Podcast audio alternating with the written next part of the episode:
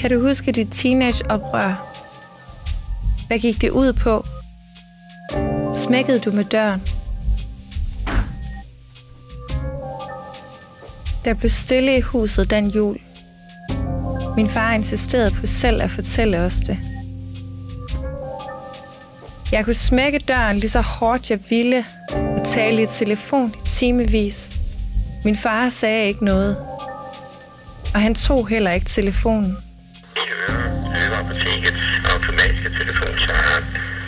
Han kom ikke længere og hentede mig på slaget halv 11, når jeg havde været til fredagsmøde i den kristne forening, jeg kom i. Jeg bad for min far.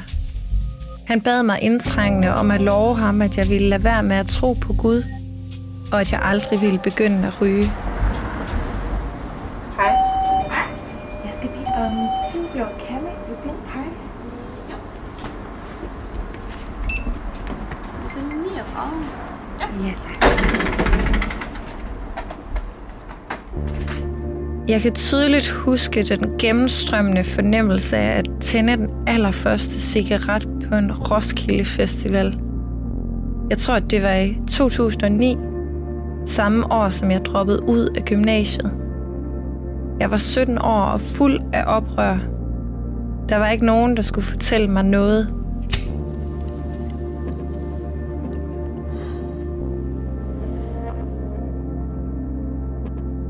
Men kan man overhovedet frigøre sig fra sin far, når han er død? Forestil dig søvs uden faderopgøret. Har man brug for en far for at vise, at man ikke har brug for ham? Min far døde af kræft. Jeg har stadig svært ved at sige det.